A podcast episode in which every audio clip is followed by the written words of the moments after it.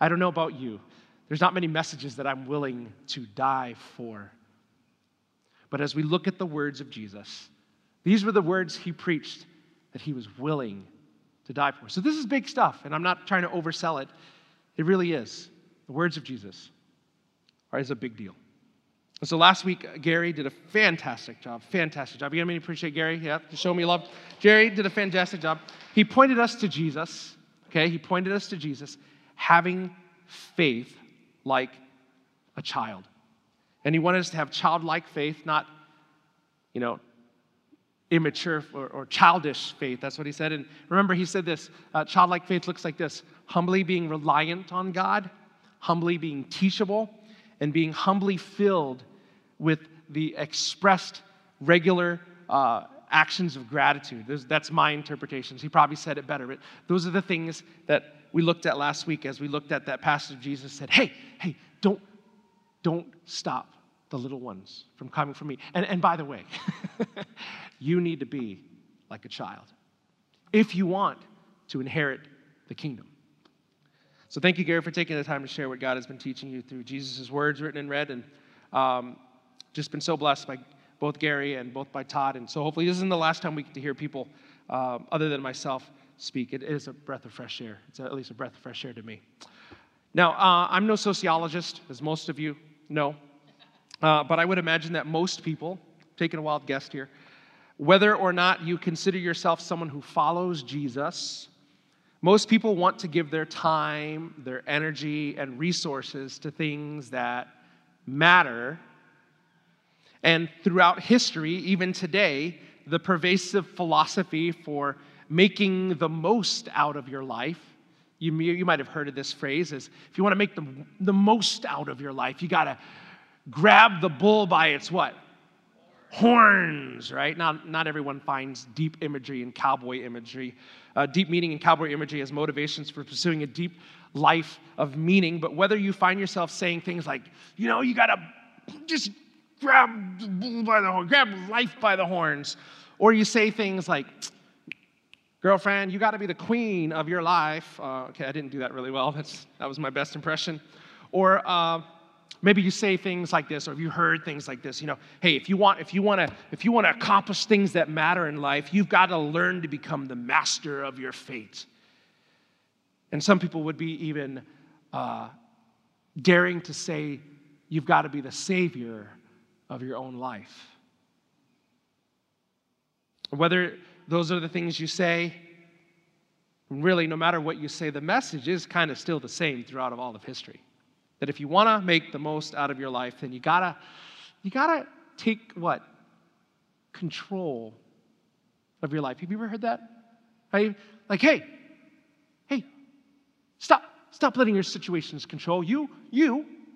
Stop letting your emotions control you. you. And it's helpful, but as a general philosophy for life, for living the kind of life that matters the most,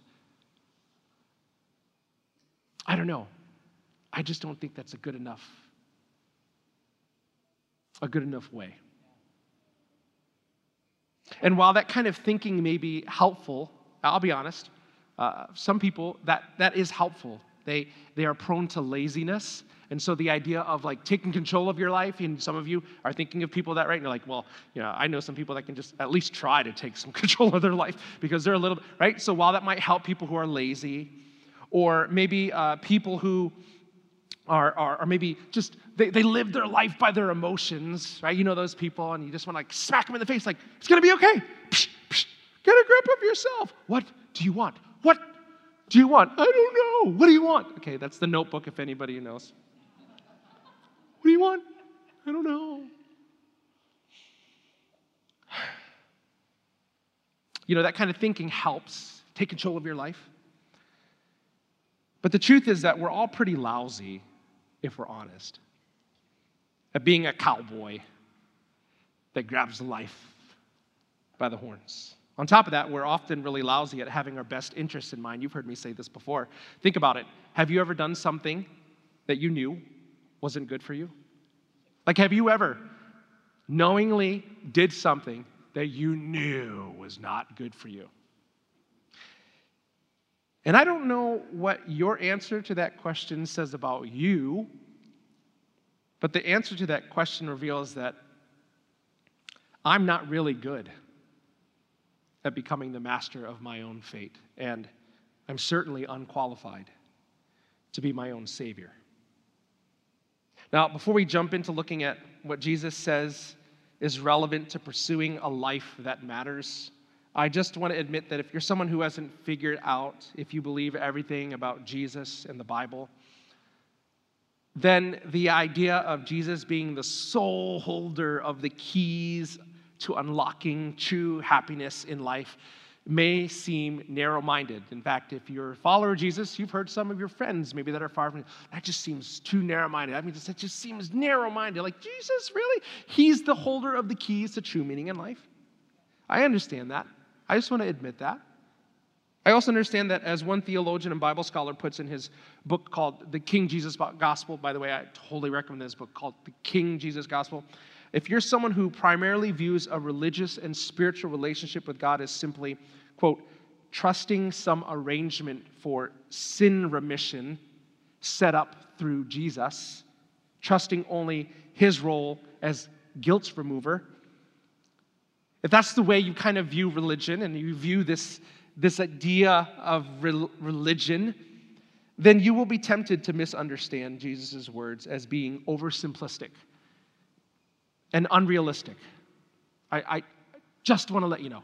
Like, if, if that's the way you see Jesus and you see this idea of following Christ as just some type of deal for getting rid of the guilt and for maybe getting the bad things you've done forgiven so you can kind of go to a place where you get a harp and some wings and maybe a adult sized diaper and flying through the air, you know, shooting people with air arrows. I don't know, whatever your view of heaven is like then the words of Jesus will sound oversimplistic and maybe even unrealistic.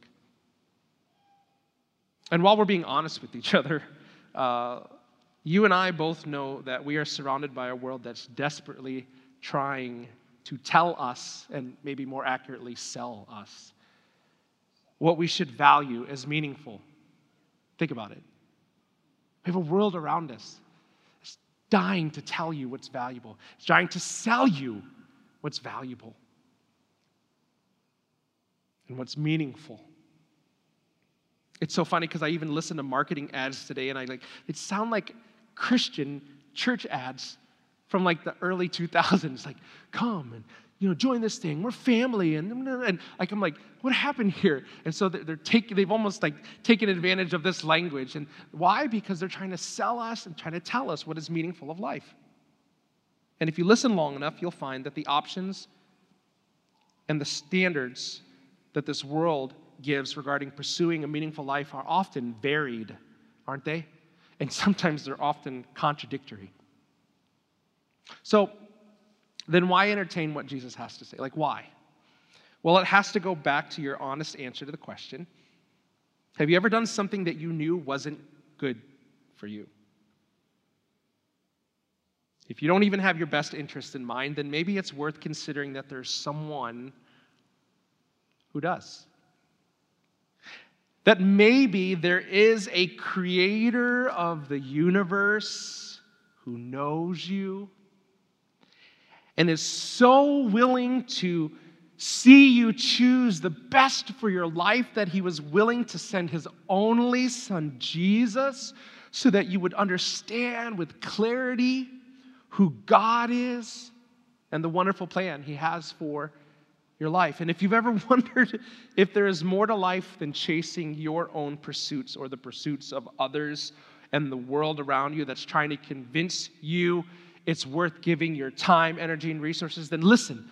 What Jesus has to offer can be good news. So, that was my intro. Do you want to hear some good news today? Yeah. I hope you do. Near the end of probably the greatest sermon ever preached, next to Todd and Gary, Jesus taught this in Matthew chapter 7. Would you look at this with me, verses 7 through 11 says this Ask, and it will be given to you. Seek, and you will find. Knock, and the door will be open to you. For everyone who asks receives. And the one who seeks finds, and to the one who knocks, the door will be open. Who among you, if his son asks him for bread, will give him a stone? Or if he asks for a fish, will give him a snake? If you then, who are evil, know how to give good gifts to your children, how much more will your Father in heaven give good gifts, good give things to those who ask him? You know, in my home, there are children. If you didn't know, I have children. Uh, there are children, uh, and, and if you have a home with children, inevitably there will be a question that gets asked. Inevitably, a question will be asked Mom, Dad, can I have a snack? Right? If your kids aren't old enough to talk yet, they, ah, ah, you know what that means. Can I have a snack? That also means I'm thirsty, also means I need to go to the bathroom, also means pick me up. Ah, right? So all that stuff. And if it's an appropriate time for a snack, a good parent will say, Sure. What do you want? What do you want?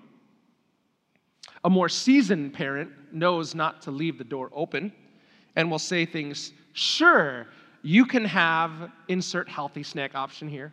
If y'all didn't know that, I just gave you a little tip, a little parenting tip, okay? So don't open the door because cookies and crackers and chips will always be their first, first choice. And then there is the lazy parent who says what I usually say I don't know, ask your mother. now, this is not a message about how parents are supposed to manage their children's snack time or where their children should be given snack time at all. Uh, the point is this good parents don't give things to their kids that bring them more harm than good. Like, we get that. Like, I, I, and I'm not talking, some of you are already like, well, my parents gave me a lot of harm. It's like, like let's just agree on the principle that good parents bring their kids good, not harm. Can we agree on that? So Jesus wants you to know that God is better than a good parent. He wants you to know that God is trustworthy, that He is sovereign, that He is able to have your best interest in mind. This is why Jesus said this earlier in His message. If you want to flip back, take a look at Matthew chapter 6. It's just right here, verses 25 to 32. Jesus says this. You might have heard this already, but it's so good. Therefore, I tell you, do not worry about your life, what you will eat or what you will drink, or about your body, what you will wear. Isn't life more than food, and the body more than clothing? Consider the birds of the sky. They don't sow or reap or gather into barns, yet your heavenly Father feeds them. Aren't you worth more than they? Can any of you add one moment to his lifespan by worrying? The answer is no. And why do you worry about clothes? Observe how the wildflowers of the field grow. They don't labor or spin thread. Yet I tell you that not even Solomon in all his splendor was adorned like one of these. If that is how God clothes the grass of the field, which is here today and then thrown in the furnace tomorrow, won't he do much more for you? You of little faith. So don't worry, saying, What will we eat? What will we drink? What will we wear? For the Gentiles eagerly seek all these things. And your heavenly Father knows that you know. He, he knows that you need them.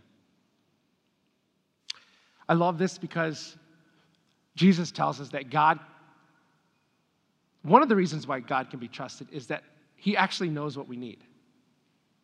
You ever been frustrated at someone or you try to tell them something you need, like, what do you want? And you're like, I, I need this. Like, and they hand you something, and it's like, that's not what I need, right? And, and then you're like, I'll just do it what? Myself. You ever ask, right? And sometimes I think people in life, they get so frustrated with God and they live life so alone and they try to do things in their own power because they don't trust God. But Jesus' God can be trusted. And what does Jesus tell us should be the natural outflow of someone who believes that God could be trusted and that He has our best interest in mind? If, the, if you are a person who believes everything we just read in Matthew 6, 25 to 32, then what does that person look like? We don't have to wonder. Jesus tells us this is what this person looks like. In verse 33, it says this But seek first the kingdom of God and his righteousness. And all these things will be provided for you. If you grew up in church, you might have heard the, this before. You may have even sung it in church, right? Seek ye first the kingdom of God. Some of you, there it is. And his what? Righteousness. Then, and all these things shall be added unto you. And then we go what? Hallelujah. Hallelujah. That was so nice. Good job. now, some of you have heard this story, but it's a good one, and I'll share it. Many years ago, I was a group of friends who all graduated from uh, the same Bible college that I went to.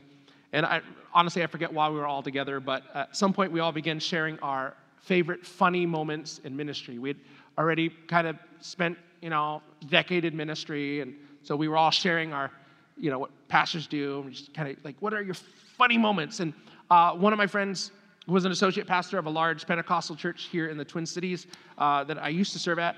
And he told us about one of the most memorable midweek services. And unlike Sunday services, which look pretty much like every other kind of church, the Wednesday night service was primarily attended by people who were Christians. And they often had extended times of worship and prayer.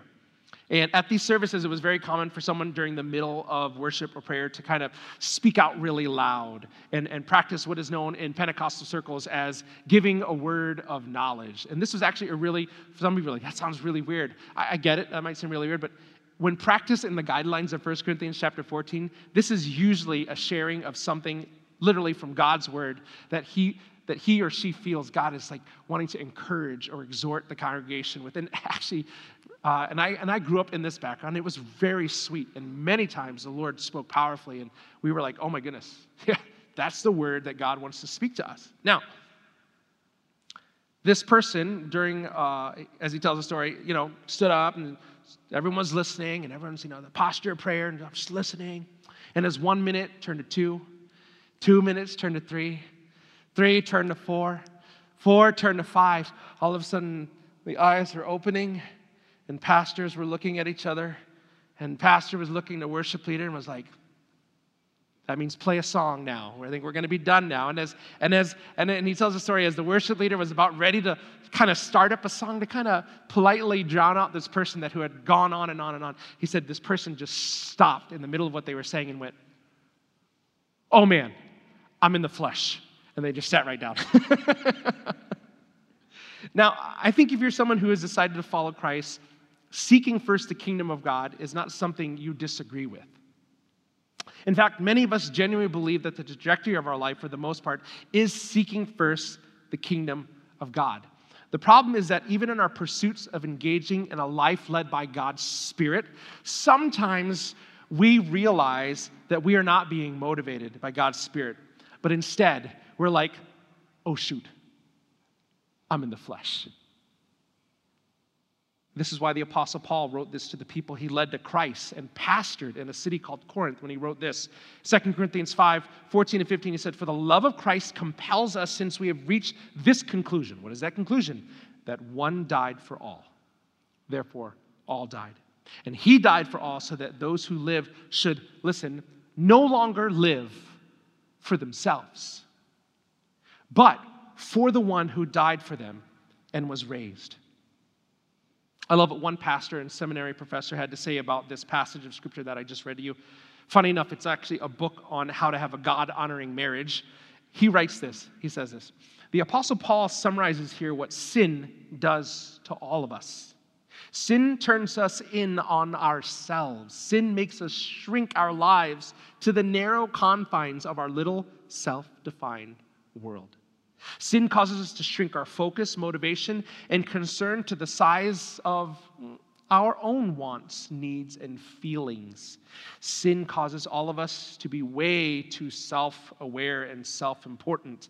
Sin causes us to be offended by most, uh, uh, to be offended most by offenses against us, and to be concerned for what concerns us. Sin causes us to dream selfish dreams and to plan self oriented plans. Because of sin, we really do love us, and we have a wonderful plan for our lives.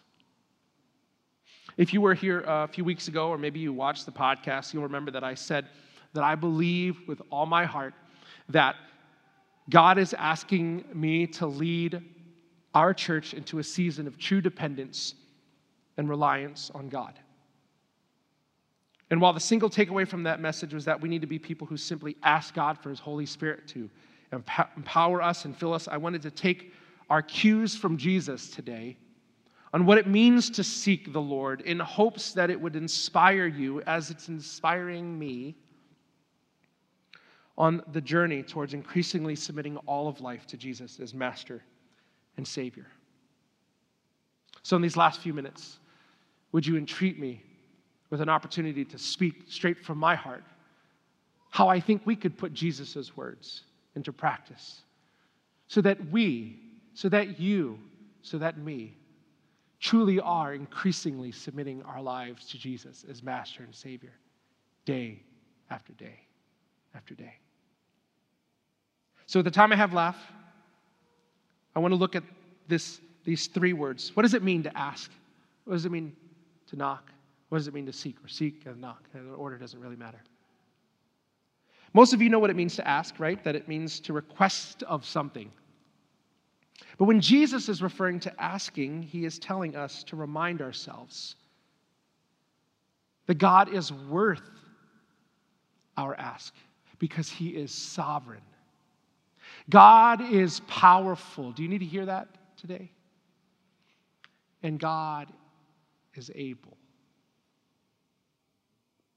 As Gary said last week, it's taking the position of a child that is reliant on God. Ask, and it will be given to you. While asking God for things is probably not an issue for some of you, the question I want to ask is this When was the last time you chose to remind yourself and trust in the fact that God is sovereign? That God is powerful and that God is able. When you look at your situations, when did you go, yes, but God, you are sovereign? You are powerful and you are able. Ask and it shall be given to you. And what is the context we find ourselves asking God to be sovereign? What is that context? Very simple. What is, what is that context we usually find ourselves going, Dear Jesus, please? That's what? Usually prayer, right? Prayer is where we engage with our Lord and pray as Jesus taught in Matthew chapter 6 Your kingdom come, your will be done on earth as it is in heaven. Prayer is the admission that there are things that can only be accomplished with God's help. As Jesus taught his disciples when they asked him why they couldn't drive out a demon that was possessing a man's son, he said to them, That kind can only come out by what? Prayer. Jesus was alluding to the fact that there are some things in this life that we will never see, that we will never accomplish. There are things in this life that our life was meant to be a part of, but we will not see because we do not what? Ask. So if I wonder if sometimes the lack of meaning we feel in our life. I wonder sometimes if the lack of purpose we find as we wander to and, to and fro from, from, from, uh, from uh, thing we do to thing we do, from task to task. I wonder sometimes if, if, it has nothing to do with the fact that we're pointing our lives in the wrong direction or that we're not working hard or that not doing the right thing. I wonder if it's simply because we just have failed to go, God, because you're sovereign, because you're powerful, because you're able, I ask you. Jesus also tells us to seek. What does that mean? Now, it should be mentioned that even though our English translations use a singular word to kind of match the singular Greek word there, ask, seek, knock, the original language is more accurately a phrase keep on asking, keep on seeking, keep on knocking. Jesus' commands to ask, seek, and knock looks more like a reckless pursuit of God than a, you know, I, I, I seek God on Sundays, and, you know, On the way to work, I got my worship music on. Just to be clear, when Jesus says seek the Lord, he's not implying that God is playing some cosmic hide and seek with us. In fact, it's the other way around. Hebrews 11:6 tells us that seeking the Lord is more about us drawing near to God because we, listen, like Adam and Eve in the garden, often find ourselves inadvertently hiding from God because of the nakedness of our sin. So we seek not simply because God is a hiding God, but we seek God because primarily we're a hiding people. And seeking the Lord is repurposing the rhythms of your life to know God more and to live life His way. To know God more and to live life His way. Seeking God is repurposing, taking what you're already doing and moving it in another direction to say, Hey, God, I want to know you more. Hey, God, I want to live life your way. Seeking the Lord is repurposing our rhythms. And how do we learn more about who God is and what He desires from our life? How do we? I wish there was some place. I really wish there was something that I could look at, I can find, and I can see what God wants from us and maybe tell us more about His character so I don't have to wonder what God's thinking all the time. I just, there's. the B I B L E. Oh, that's the book for. The writer of Psalms tells us what seeking the Lord looks like with clarity. Psalm 119 10 through 11, with my whole heart I seek you. And so, what does that look like? Well, let me not wander from your commandments. I have stored up your word in my heart, that I might not sin against you. Psalm 37 4 says, Delight yourself in the Lord, and he will give you the desires of your heart. And so, are you taking the time to be in God's word? Are you taking time to understand who he is and what he wants from you? Does the inventory of your heart's desire reflect what you are learning as you seek God in his word? Or does it look just more like your will and your way? And just in case it feel as though, feels as though asking and seeking feels like a burden or a task that never seems to get done, Jesus tells us to do what? Penny. Penny. No, some of you, not Big Bang Theory. Penny. Sorry, never mind. Keep knocking. Keep knocking. I think the Apostle Paul illustrated best when he said this in Philippians 3. My goal is to know him and the power of his resurrection. Oh, and the fellowship of his sufferings, being conformed to his death, assuming that I will somehow reach the resurrection from among the dead. Not that I have already reached the goal or am already perfect, but I take every effort to take hold, to take hold of it because I have been taken hold by Christ Jesus? Have you been taken hold of by Christ Jesus? Brothers and sisters, I do not consider myself to taken hold of it, but one thing I do forget what is behind and reaching forward towards what is ahead. I pursue as my goal the prize promised by God's heavenly call in Christ Jesus. Therefore, let us all who are mature think in this way. And if you think differently about it, God will reveal this also to you. That's his nice way of saying, don't be an idiot. You've heard me say this a few weeks ago, and I promise you won't stop hearing me say this for this season of life. But the solution, uh, season of our church's life, but the solution to the problem of why our church, as well as many other churches in America, are not seeing people come to faith in Jesus is not because our lack of attendance to gatherings or events, but because of the lack of the collected effort to be a church. That is asking, that is seeking, that is knocking. I believe that. And today, we could listen to the words of Jesus and say, Not so with us, dear Father. Not so with us. So, as our worship team comes to close us in a time of worship, would you join me by choosing to engage in the journey of what it means every day to ask? One, to choose to believe and trust that God is sovereign and He's powerful and He's able to pray. To seek, to repurpose your rhythm so you can increasingly grow in knowing God and submitting your life to Jesus, AKA Study his word. And if that feels too hard, just remember Jesus says to knock. Don't give up. I'll close with this. In the um, first six weeks of, some of you know, I, I, had open heart surgery. Don't know if you knew that. Uh, the first six weeks of recovery, I, I couldn't really do much.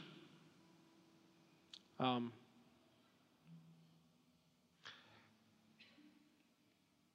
but what I could do was kind of just observe. And it was very interesting when you think about the past seven, eight weeks of everything that is happening in our world and what I've had to watch transpire in our world. And as I thought about everything that had transpired since the beginning of this year, and to be honest, the past two years, I was reminded of something I read in an old commentary that I was given as a youth pastor a dozen years ago. Uh, Arthur Pink has this commentary on Jesus' Sermon on the Mount, and I was just reminded of this. And if you don't know who Arthur Pink is, that's fine. He was a, he was a, he was a guy who wrote a lot on the scriptures, did a lot of expositional stuff on the scriptures, but he, he was alive during the time of World War II.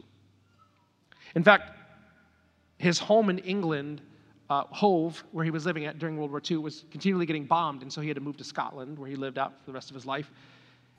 And he shortly thereafter began this series on the Sermon on the Mount, and with fresh in his mind the threat of war and bombs being rained down upon his home, he wrote this regarding Jesus' Sermon on the Mount specifically this passage on to ask, seek, and knock. I just want to share it with you.